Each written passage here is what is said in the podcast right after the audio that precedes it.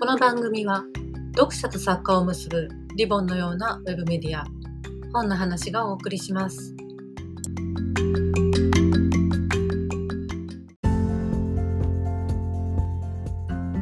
本の話ポッドキャストをお聞きの皆さん本日は文春ミステリーチャンネルと題しまして英文芸春秋の面白いミステリーをご紹介していきたいと思います。本日の課題図書は桜庭和樹さんのせーの「紅だ。まあいいと思いますこれで、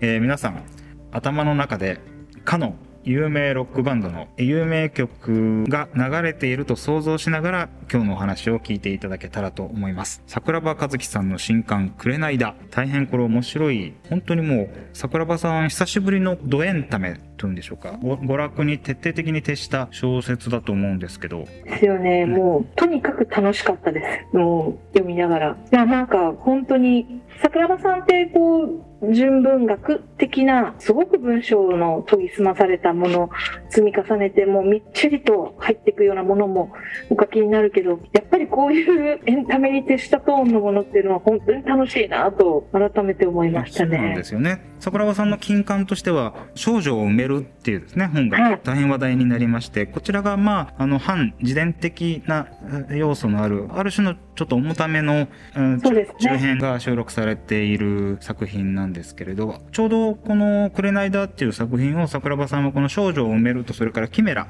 というはい。あのどちらも少女を埋めるという単行本に収録されている中編のちょうど間の時期に執筆をしたということでなんかもうエンタメをとにかく書きたいっていう気持ちが無性に高まってうんア。クションシーンのあるものを書こうと書きたいと思って書いたというふうになるほど、アクションシーンか。いや、少女を埋めるやキメラが、桜庭さんの本当にこう、心の叫びみたいな、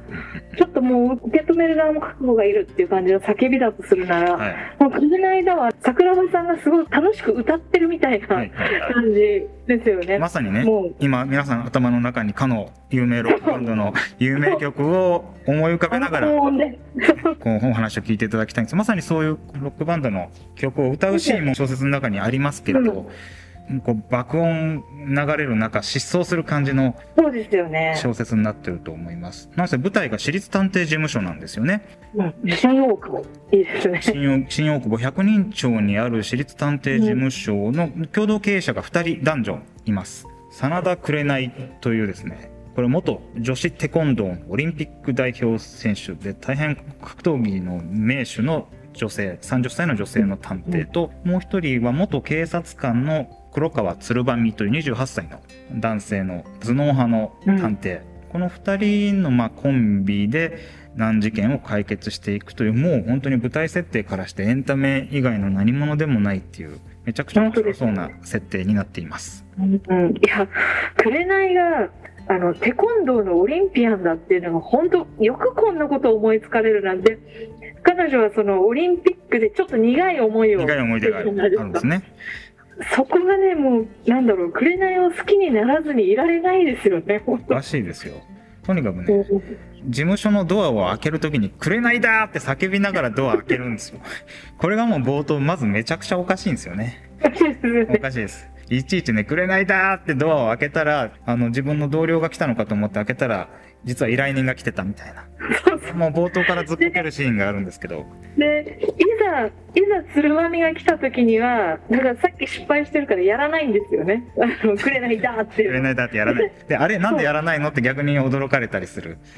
そういう楽しいシーンがあります。そうで、あそこであの、鶴舞の、やっと飽きたかっていう苦笑いがすごいいいですいい。んですよ。男女のコンビ探偵で、いわゆるこうバディものと呼ばれる書かれ方をしてると思うんですけれど、そうですね。はいまあ、私立探偵でしかも男女のバディといえば、桜庭さんといえば何と言ってもゴシックっていうですね、シリーズそう。ですね。はいビクトリカと九条くん。はい。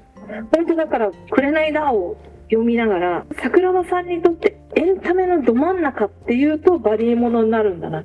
本当にバディものがすごく大好きなものなんだろうなっていう感じがしましたね。本当にバディものって、こう、名作も多いし、まあ、もっと遡っていけば、ホームズやワトソン以来、男性と男性のバディものもあれば、女性と女性のバディものもあります。桜庭さんも本当にホームズ、ワトソン大好きなんですって？そうななんですよね。いや、なんかもともとすごいお好きだって。それで、私もあのホームズ好きなんですけど、桜庭さんが確か読書日記にも書いてらしたかなと思うんですけど、前に伺ってすごく面白かったのは、桜庭さんは少女時代にホームズを読むにあたって、ハドソンちゃんっていうはいはい。キャラクターを自分を投影するために想像してたらしいんですよね。それは何かというと、ベーカー街の下宿の女将のハドソン夫人はい。をちょっとした時にお茶持ってきてくれたりする。あの、あのハドソン夫人を自分ぐらいの年齢に若返らせたハドソンちゃんっていうものを考えて、ホームズを読んでたっていうのを伺った時に、はいわかるって思って。あの、ホームズになりたいわけでも、うんワトソンになりたいわけでもないんですよね、ファンって。なるほど二人を見てたい。うんで、その二人を見るのに、ベストポジションはどこかっていうと、うん少女時代の桜庭さんの発明、ハドソンちゃんっていう。本当に多分、ホームズものを読んでいる人にとっても、あ、そのポジションがあったかっていう、さすがの桜庭さんの発明だなと思ったんですよね。なるほどエンエンタメ小説ってやっぱり視点人物に寄り添ってあたかも自分がその主人公になりきったかのようにこう物語世界に没入していく自分自分自身がその世界の中の主人公になりきっていろんな出来事を体験するのが定番だと思うんですけれどバディものの楽しみ方っていうのは必ずしもじゃあそうじゃなくて主人公2人のすぐそばに寄り添うもう一つの視点を自分の中で作って、まあ、2人になりきるというよりはその2人を眺めるそのそばで眺めるそういう楽しみがあるってことなんですかね。そうなんだと思うんですよね。まあ、それってもしかするとバディもの以上に名探偵ものがなるほどなるほど。そうなのかもしれないですよね。はいはいはい名探偵に感情移入して読んでいくんじゃなくて、はいやっぱり名探偵の活躍をこうどこか傍らで見ていたいっていはいはうものだと思うので、だからこの「紅だ」の世界で言うならば同じビルに入ってる安宿はいはいはい。の客になるかあの近所のあの飲食店の店員になるかはいぐらいが読者としてはベストポジションじゃないかと。思うんですよね。でこの「紅だ」の面白いところはですね主人公2人紅と鶴髪が最初のうちはどうもバディじゃないんですよね。そうなんですよね。ね。もともとこの探偵事務所っていうのは2人の先輩である道明寺さんっていう女性が経営しててうん2人は道明寺さんに大変お世話になっていたわけですけど何らかの事件が起きて1年前にその道明寺さんが亡くなってしまう。で2人はもうやむを得ず、まあ、親を失ったヒナのように晩やむなく事務所の共同経営者兼探偵になってしまうんですけどその時にいろいろ行き違いがあって2人は断絶をしていて事件を受けるのもそれぞれ別個に受けるし捜査をするのもそれぞれ別個にまあしていくしそれぞれ今何やってますってのを報告するだけで実は電話ももうこの1年間したことがないっていう描写も出てきそますし。うなんですよね。で、お互い、ちょっとその1年前のことに後悔を抱えていることも、だんだんと明かされていくし、やっぱりこの、ただただ2人のバディがいました、気があって頑張ってますっていうのじゃなくって、何らかのこうやっぱり結びつかざるを得なかったっていうなるほど。切ない事情があるところが、うんやっぱさすがの桜庭さんだなと思って、ビクトリカと九条くんっていうのも、はい世界の隅っこに追いやられちゃったから、二人が出会うしかなかったっていう感じだったんですよね。あの、塔の階段を登ってってっていう。この二人もだから、なんだろう、自分たちが積極的に、お、一緒に頑張ろうぜっていう感じじゃなくて、こう、結びつかざるを得なかったっていう切なさがすごくいいいいんでしょうね。見えざる力によって再びもう一回こう二人が結びついていくその過程が面白いともとよ。思いますね。やっぱそこが運命論みたいなのがバディに加わるとはいすごくやっぱり奥が深くなるなとが思ってるんですよね。だから本当にこう最初からなあなあじゃないところもすごくいいし多分その桜庭さんもバディっていうものはなんかこう簡単な人間関係の言葉でくくれないそうなんですね。なんか唯一の相手というか、はいほ本当運命論みたいな。ものだと考えてらっしゃるんじゃないかなって思ったのが依頼人のひなずきちゃんってはいはい。出てきますよね。ね、ストね少しストーリーをここで説明しますと、はいまずこの真田紅というあの元テコンドー選手の探偵役の方が、まあ、大変力が強いもんですから百人町の街中で何者かに襲われている少女をまあ助けうん。るんですね。その少女があの15歳のひなずきという少女で、まあ、命を狙われてるからボディーガードをしてくれませんかという依頼を彼女はまあ受けてその依頼を受ける中でこの、ね、少女の正体が一体何なのかっていうことがだんだん分かってくるっていう筋があるのともう一本黒川鶴髪の元刑事の方は警察時代の先輩から 今全国で同時多発的に起きている偽偽札事件を一緒に調べてくれないかという依頼を受けてその偽札事件の調査に、まあ、いろんなところに赴いていくわけですけれど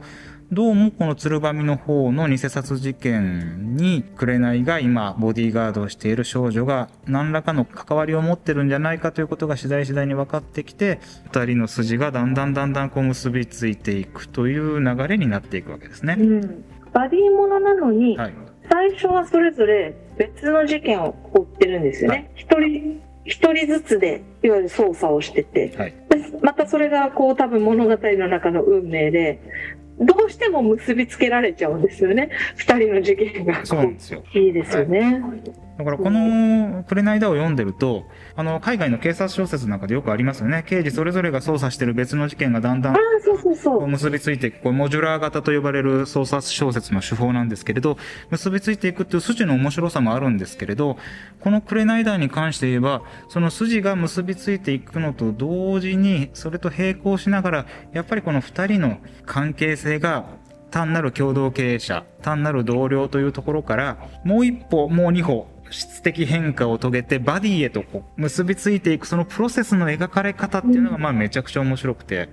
で読んでいくとじゃあバディって一体何なんだろう？バディ小説がこんなに面白いのはなぜなんだろうっていうところまでを考えさせてくれるというかそういう面白みがあるような気がしましたね。やっぱり、あの、バディだって、はい。最初のお互いのことを認め、認めてないっていうか、それは相手を否定してるってわけじゃなくて、その自分がちょっと何か後ろめたい部分というか、後悔があるから、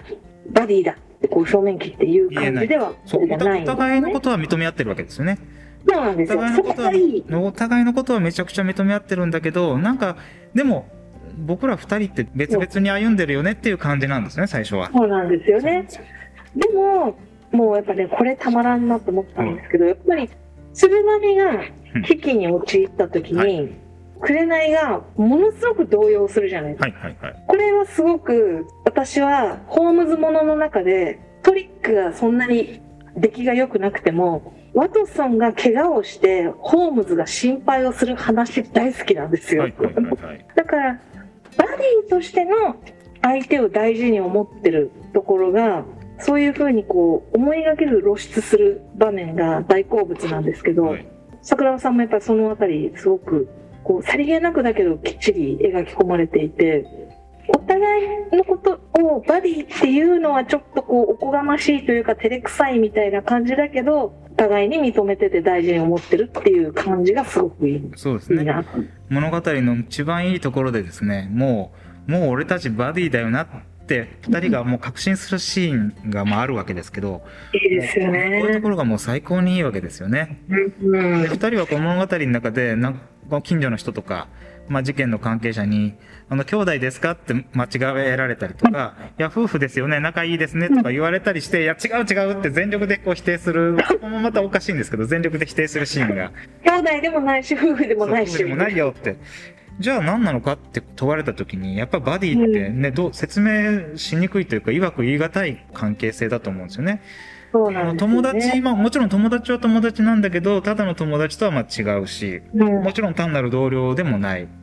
単なる共同経営者とも違う。で、二人は、まあたまたま男と女ですけれど、別に恋愛感情も互いにそう。ない。そうなんですよね。いや、だから、私はそのさっき、ちょっと先走って喋りかけたひなずきちゃんが、はい。彼女は、こう、何らかの事情を抱えて、まだ、ほんの少女なのにはい、一人で逃げ回ってるわけですよね。家族の力も借りず、すごい逃げ回ってて、もう全く見知らぬ探偵をボディーガードに雇うぐらい、誰の助けも借りずに逃げ回ってる少女なんですよね。はい。でその彼女が怪我をして弱った時に紅に「バディなんて私は絶対いらないな」っていうようなことをセリフで言うんですよね。このバディなんて絶対絶対いらないなっていうのがすごい切ない反語だと思うんですよね。バディなんていらないってなんか恋人なんていらないとか友達なんていらないとか以上にはい寂しい言葉だなって、このセリフだけでひなずきがすごく好きになった。これひなずきっていうキャラクターがまたこんな主人公の2人と同じぐらいあるいはもしかしたらその2人を凌駕するぐらい非常に 存在感のある素晴らしいキャラクターで彼女は彼女なりにそう結構突っ張って自分の生き方に準じて生きていこうとするわけですね。そうですね。はい、この辺のやっぱりこう三者三様というか主人公の紅鶴髪そして、まあ、最初は単なる依頼人かと思われたそのひなずきという謎の少女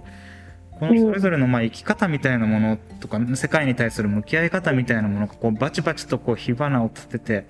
まあ、うん。価値観と価値観がぶつかり合って、でもお互いまた認め合ったりもしていて、いいですよね。なんか、紅と鶴髪がもう28歳と30歳でしっかり大人な結構大人ですね。分、はい、この2人のパートでは、大人がゆえの後悔の苦さみたいなのがうんうんうん。書かれてると思うんですけど、やっぱこの、ひなずきは、すごく、その桜庭さんの描く少女のはい、何も持ってないのにう、ん、一人の足で立とうとする立ってます少ね。女。立ってますね、彼女は。もう、これも桜庭さんの真骨頂だと思うんですよね。桜庭さんのやっぱり書いてこられた魅力的な女の子たちに共通項があるとするならば、